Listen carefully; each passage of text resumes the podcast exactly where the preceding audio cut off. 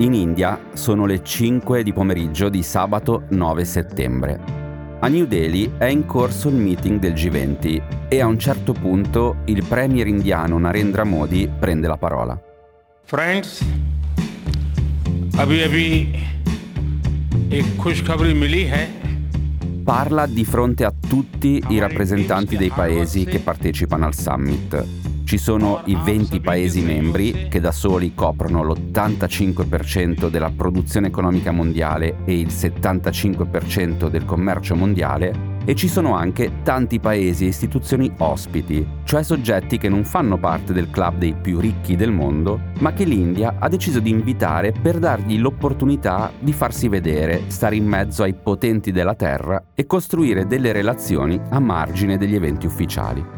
Mentre parla, Modi ha lo sguardo di chi è molto concentrato. Più che un discorso è una performance. Dosa bene le parole, fa le pause enfatiche, carica le frasi che già sa saranno riprese su tutti i media del mondo.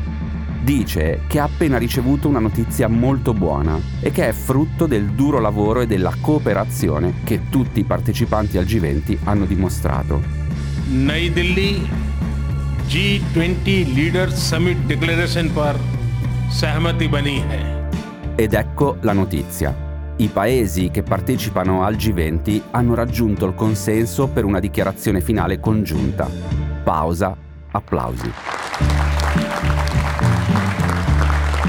In effetti, questa è la notizia, il colpo di teatro che ribalta tutte le previsioni della vigilia, quando nessuno avrebbe scommesso un centesimo su una dichiarazione controfirmata da tutti e venti i paesi del summit, che a Delhi erano arrivati con posizioni molto diverse tra loro su tanti temi in agenda.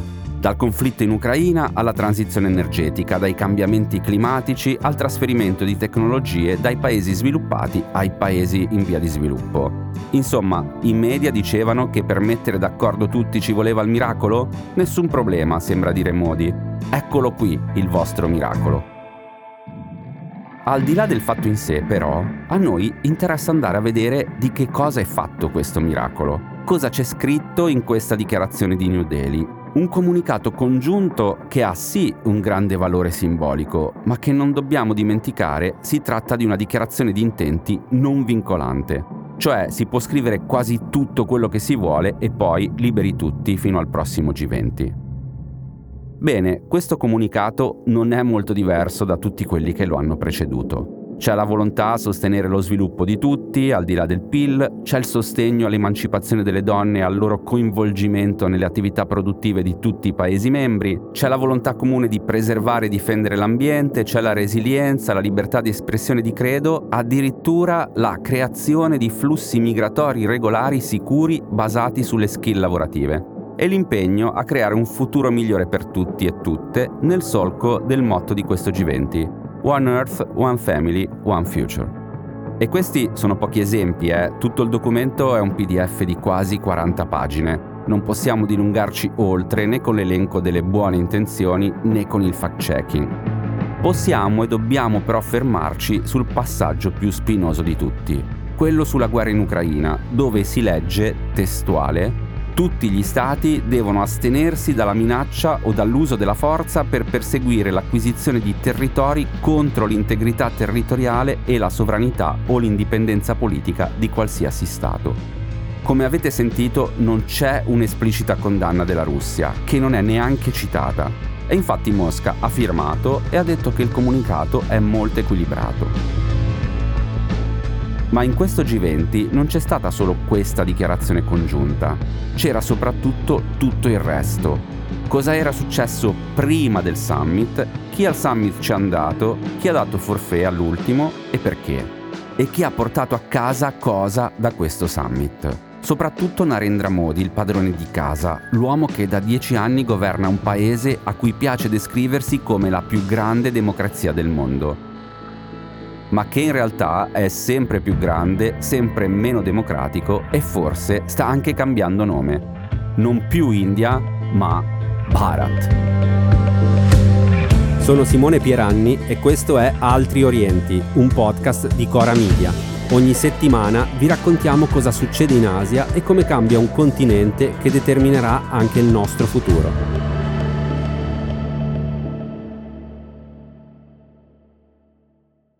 Hey, it's Ryan Reynolds, and I'm here with Keith, co star of my upcoming film, If, only in theaters, May 17th. Do you want to tell people the big news? All right, I'll do it. Sign up now and you'll get unlimited for $15 a month and six months of Paramount Plus Essential Plan on us. Mintmobile.com slash switch. Upfront payment of $45 equivalent to $15 per month. Unlimited over 40 gigabytes per month. Face lower speeds. Videos at 480p. Active Mint customers by 531.24 get six months of Paramount Plus Essential Plan. Auto renews after six months. Offer ends May 31st, 2024. Separate Paramount Plus registration required. Terms and conditions apply if rated PG.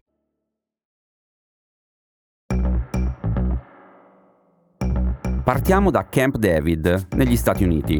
È il 18 agosto del 2023. La telecamera riprende tre microfoni.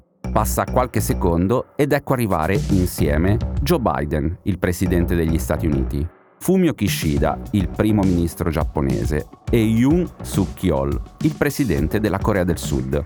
Sono tutti e tre in giacca e camicia, ma niente cravatta, come tre amici di vecchia data che dopo una lunga chiacchierata adesso ci raccontano che cosa hanno deciso insieme.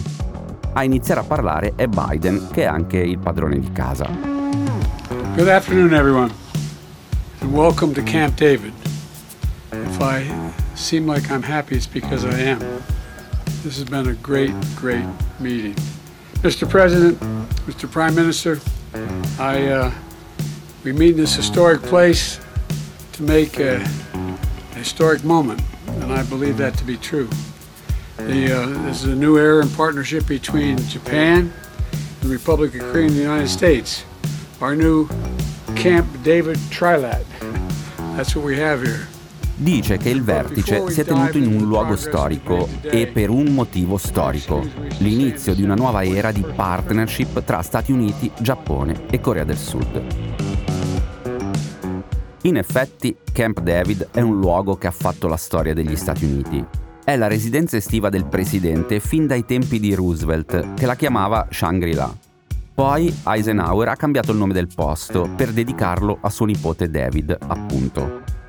La CNN, nei servizi andati in onda prima di questo meeting, aveva detto che la location era stata scelta perché evoca la riconciliazione, l'amicizia e nuovi inizi. Per dire, nel 1943 a Camp David si incontrarono Churchill e Roosevelt. Poi, molti anni dopo, il presidente Bill Clinton provò qui a mettere d'accordo il primo ministro israeliano Ehud Barak e il leader palestinese Yasser Arafat. Era il 2000 e il tentativo fallì miseramente. Si dice addirittura che nel 2019 l'ex presidente Donald Trump volesse fare uno dei suoi colpi a sorpresa invitando proprio alla residenza estiva i leader talebani ma poi arrivò la rivendicazione talebana di un attentato dove morì un soldato americano. E anche Trump si convinse che forse spendersi Camp David coi talebani non era una grandissima idea. Insomma, la cornice di Camp David doveva creare solennità a un incontro che è stato definito da tutti i media internazionali, soprattutto quelli statunitensi, come storico. Per Biden, in effetti, mettere insieme Giappone, Corea del Sud e Stati Uniti così, a pochi giorni dal G20, è stato un gran colpo diplomatico. Anche se non si tratta di un'alleanza a tutti gli effetti, ma di un'amicizia, diciamo, che ha come obiettivo comune il contenimento della sfera di influenza cinese. Nel futuro prossimo i tre amici Stati Uniti, Corea del Sud e Giappone si impegneranno a organizzare nuove esercitazioni militari congiunte, a cooperare in materia di intelligence e a organizzare incontri tra i vertici dei rispettivi governi. Tutto sempre con un occhio a Pechino.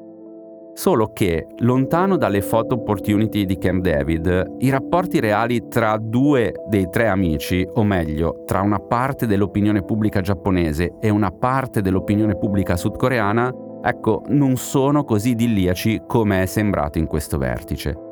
È vero, i governi di Seul e Tokyo si sono riavvicinati, ma il peso dei crimini di guerra dell'esercito imperiale giapponese in Corea del Sud durante il secondo conflitto mondiale ancora si fa sentire, soprattutto dalle parti di Seul. Magari noi occidentali pensiamo siano screzzi che ormai contano poco, roba vecchia che le nuove generazioni non sentono più di tanto ma è un passato molto pesante, molto difficile da digerire per tante persone che ancora ricordano, soprattutto in Corea del Sud, che cosa è stata l'occupazione giapponese. Un fardello che pesa sui leader di questa triplice alleanza, come è stata definita, nata probabilmente molto più debole di come viene raccontata. Oltre al passato mai veramente chiuso tra Giappone e Corea del Sud, ci si è messo anche il presente a rovinare la festa della triplice alleanza di Camp David.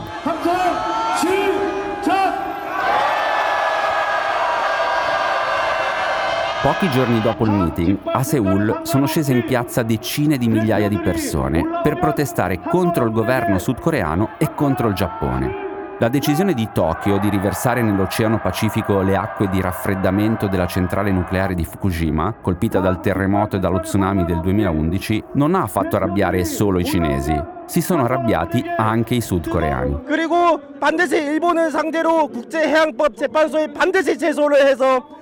Qui uno dei manifestanti definisce la decisione del Giappone un crimine contro l'umanità. Il presidente sudcoreano Yoon Suk-yeol, annusando la tempesta che stava arrivando, in realtà aveva provato a metterci una pezza.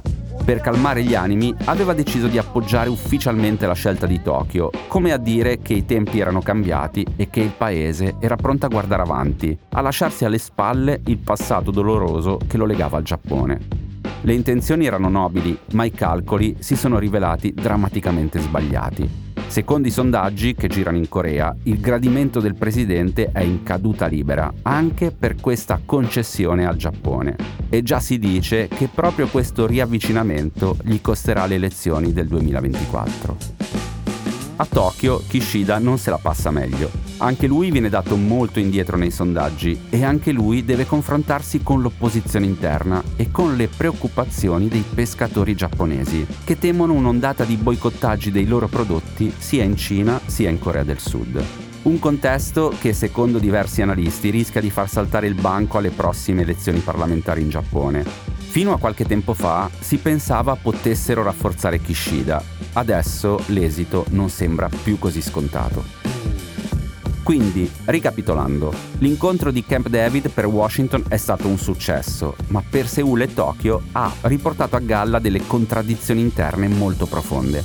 E in fondo la storia è sempre la stessa. Ci sono gli interessi comuni e le dichiarazioni di intenti in sede internazionale e poi c'è la politica locale, le elezioni, i malumori. E trovare un punto di equilibrio tra queste due dimensioni non è mai facile.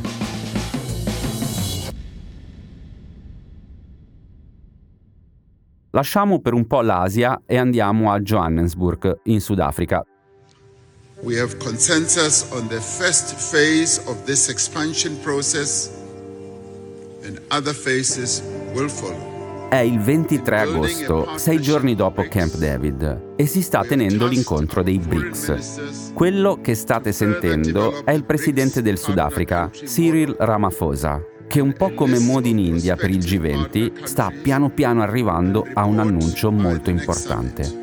We have decided to invite the Argentine Republic, the Arab Republic of Egypt, the Federal Democratic Republic of Ethiopia, the Islamic Republic of Iran, the Kingdom of Saudi Arabia, and the United Arab Emirates to become full members of BRICS.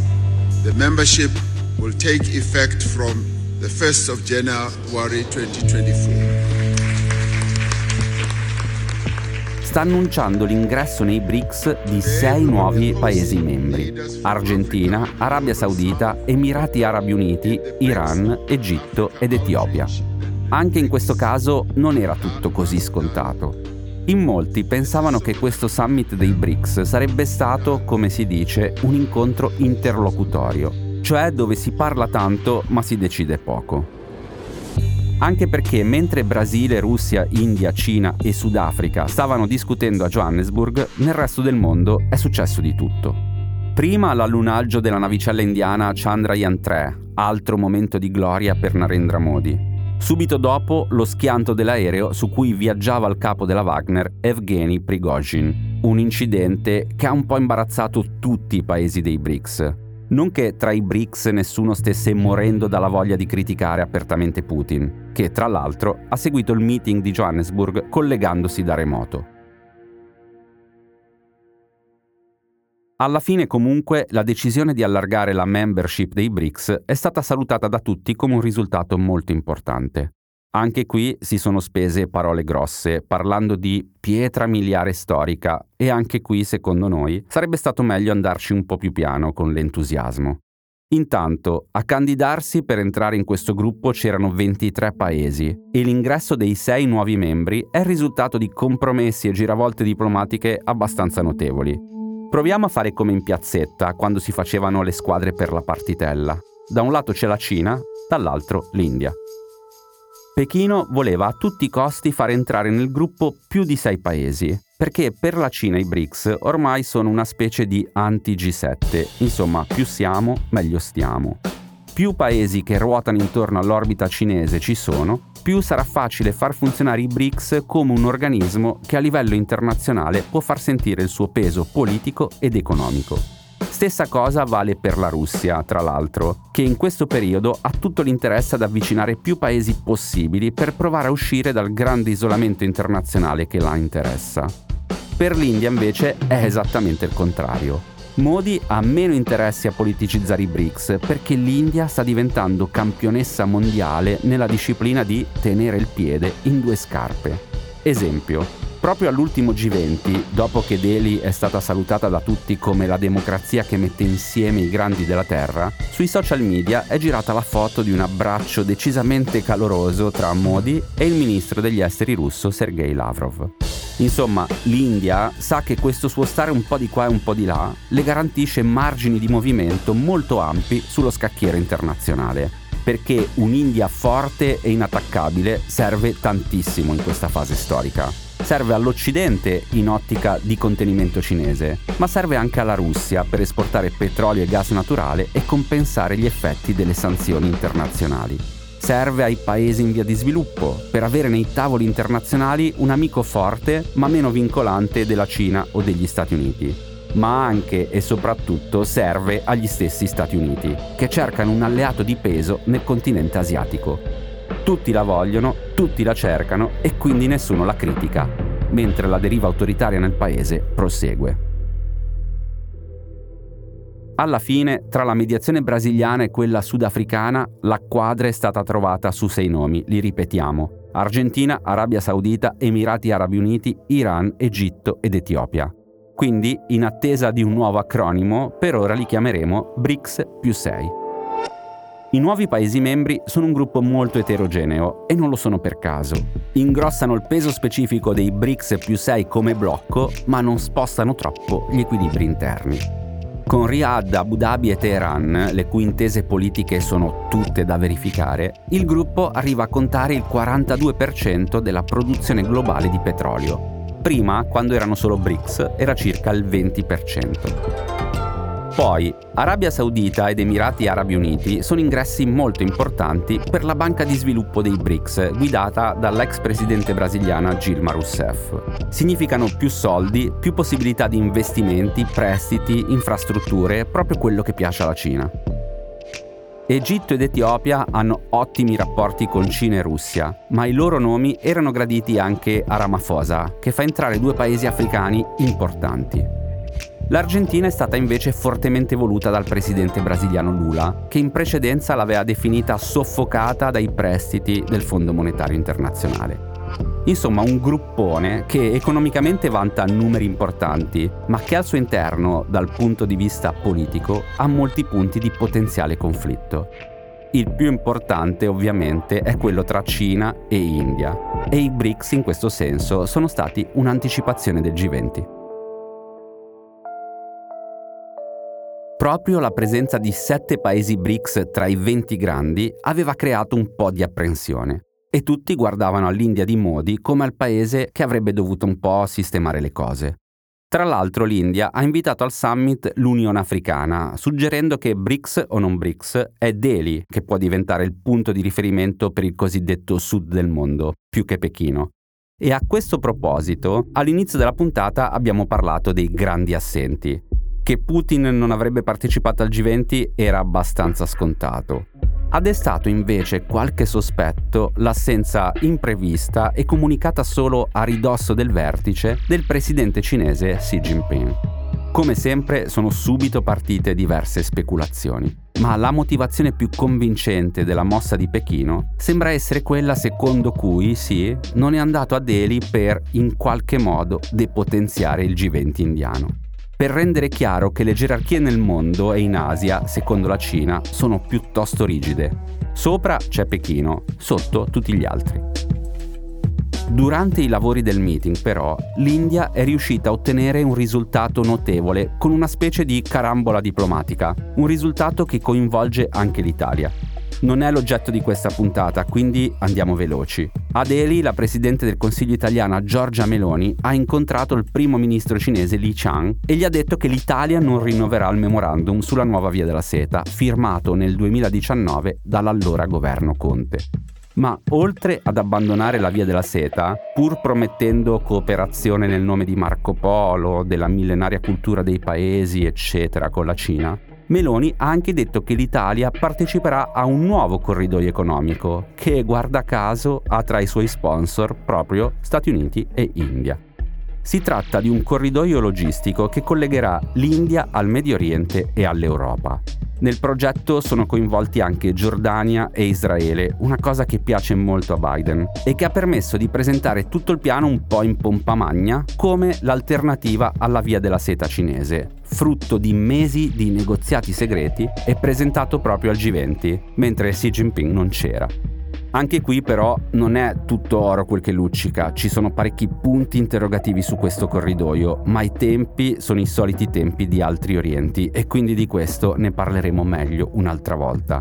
Ora preferiamo concentrarci sul successo indiano al G20, conclamato da tutti i leader presenti e dalla stampa internazionale, a partire dal miracolo del comunicato congiunto che vi abbiamo raccontato all'inizio. Se per la comunità internazionale il G20 indiano è stato un successo, per la propaganda indiana la parola successo non basta. È di più, molto molto di più.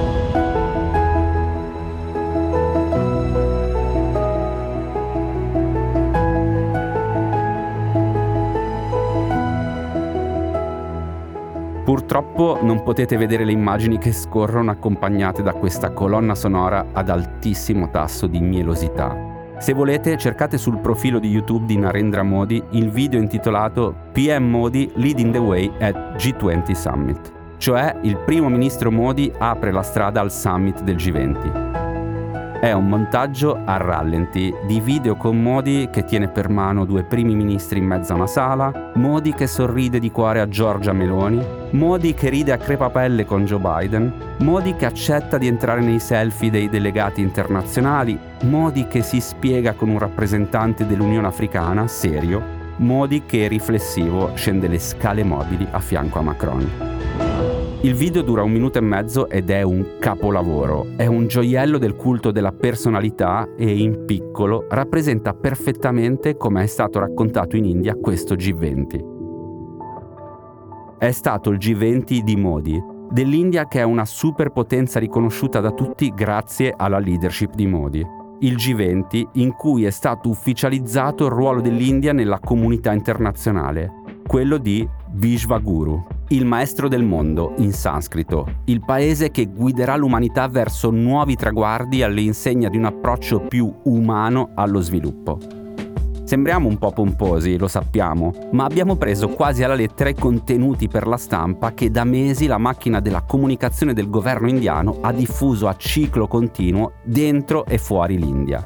Perché per l'India questi due giorni di meeting sono stati letteralmente un trionfo. L'organizzazione dell'evento è stata più che capillare, le sedi ufficiali del G20 sono state sparpagliate per decine di località in tutto il paese e ancora più grande è stato lo sforzo promozionale interno. Secondo le stime, lo Stato indiano ha speso più di 100 milioni di dollari in cartelloni pubblicitari, spot, eventi a tema, cibo, bevande, vestiario, illuminazioni, giochi d'acqua, performance danzanti di vario genere, lezioni collettive di yoga e visite guidate ai siti archeologici di mezzo subcontinente indiano. La spesa è mastodontica, molto più di ogni altro G20 e il motivo è molto molto semplice. Il mondo ha guardato all'India per il G20, l'India invece si è raccontata per la campagna elettorale. L'anno prossimo ci saranno le elezioni generali. Narendra Modi sta cercando la terza rielezione consecutiva, che significherebbe 15 anni secchi di governo ininterrotto del paese oggi più popoloso della Terra. E quindi il G20 per Modi e il suo partito è stata una coincidenza temporale troppo ghiotta per non essere sfruttata e disseminata di messaggi subliminali piccoli e grandi a partire dal logo del G20, con lo zero che esce da un fiore di loto, casualmente il simbolo del Bharatiya Janata Party, il partito di Modi, oppure con il colpo di teatro del cambio nome ufficiale in corso d'opera. Dunque, le cose sono andate più o meno così. Prima dell'inaugurazione del meeting, il governo indiano ha diffuso gli inviti ufficiali per un banchetto d'onore presieduto dalla presidente indiana Drupadi Murmu che alla fine dell'invito però si firmava come Honorable President of Bharat. Cioè non India, ma Bharat, nome che fuori dall'India dice poco, ma dentro l'India dice tantissimo. Bharat è il termine sanscrito che descrive una grossa parte del territorio racchiuso tra il fiume Indo e il fiume Gange, cioè gran parte dell'India settentrionale. Ha origini lontanissime, si parla addirittura di 2000 anni prima di Cristo ed è stato ripreso in tanti nomi e slogan molto conosciuti in India. Ad esempio, uno dei testi sacri dell'induismo si chiama Mahabharata, cioè Grande Bharat, oppure Bharat Mata Ki Jai, il motto dell'indipendentismo indiano estremamente caro alla destra induista di Modi. Bharat Mata Ki! Bharat Mata Ki! Ora, il nome Bharat c'è anche nella Costituzione indiana, che si apre proprio con la frase India, that is Bharat, shall be a Union of States. Ma mai prima d'ora era stato utilizzato come sostituto di India per descrivere una carica istituzionale. Ovviamente le cose non si sono fermate agli inviti al banchetto. Davanti al posto di Modi, in tutti gli eventi ufficiali del G20, c'era in bella vista un segnanome con scritto Bharat, non India. E nei TG nazionali qualcuno ha iniziato a chiamare Modi, in lingua inglese, Prime Minister of Bharat, non più Prime Minister of India.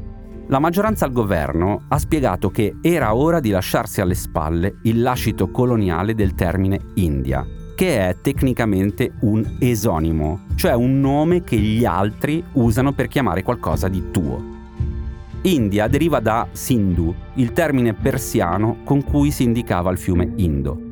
Dal fiume Sindhu si è passati alla pianura del Sindh, a fianco al fiume, e poi a Hind e India, adottato dai latini, dai greci e poi dagli inglesi, che così chiamarono la loro colonia più preziosa fino all'indipendenza del 1947.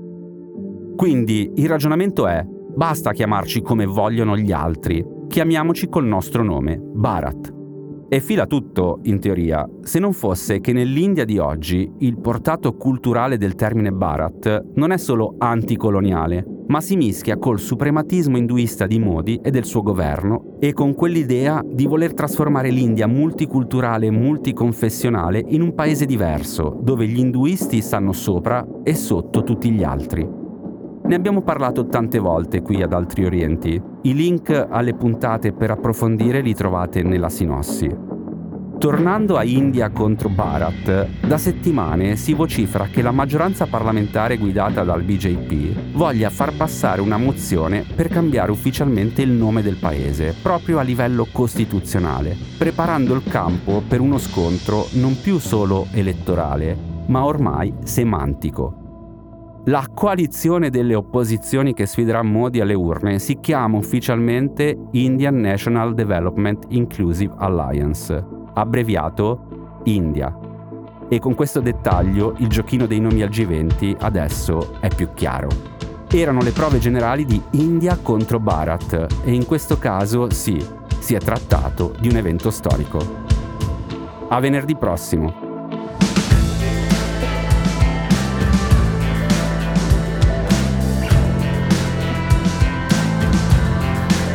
Altri Orienti è un podcast di Cora News prodotto da Cora Media, scritto da Simone Pieranni e Matteo Miavaldi. La cura editoriale è di Francesca Milano, la supervisione del suono e della musica è di Luca Micheli. La post-produzione e il montaggio sono di Daniele Marinello. Il producer è Alex Peverengo. Le fonti dei contributi audio sono indicate nella sinossi.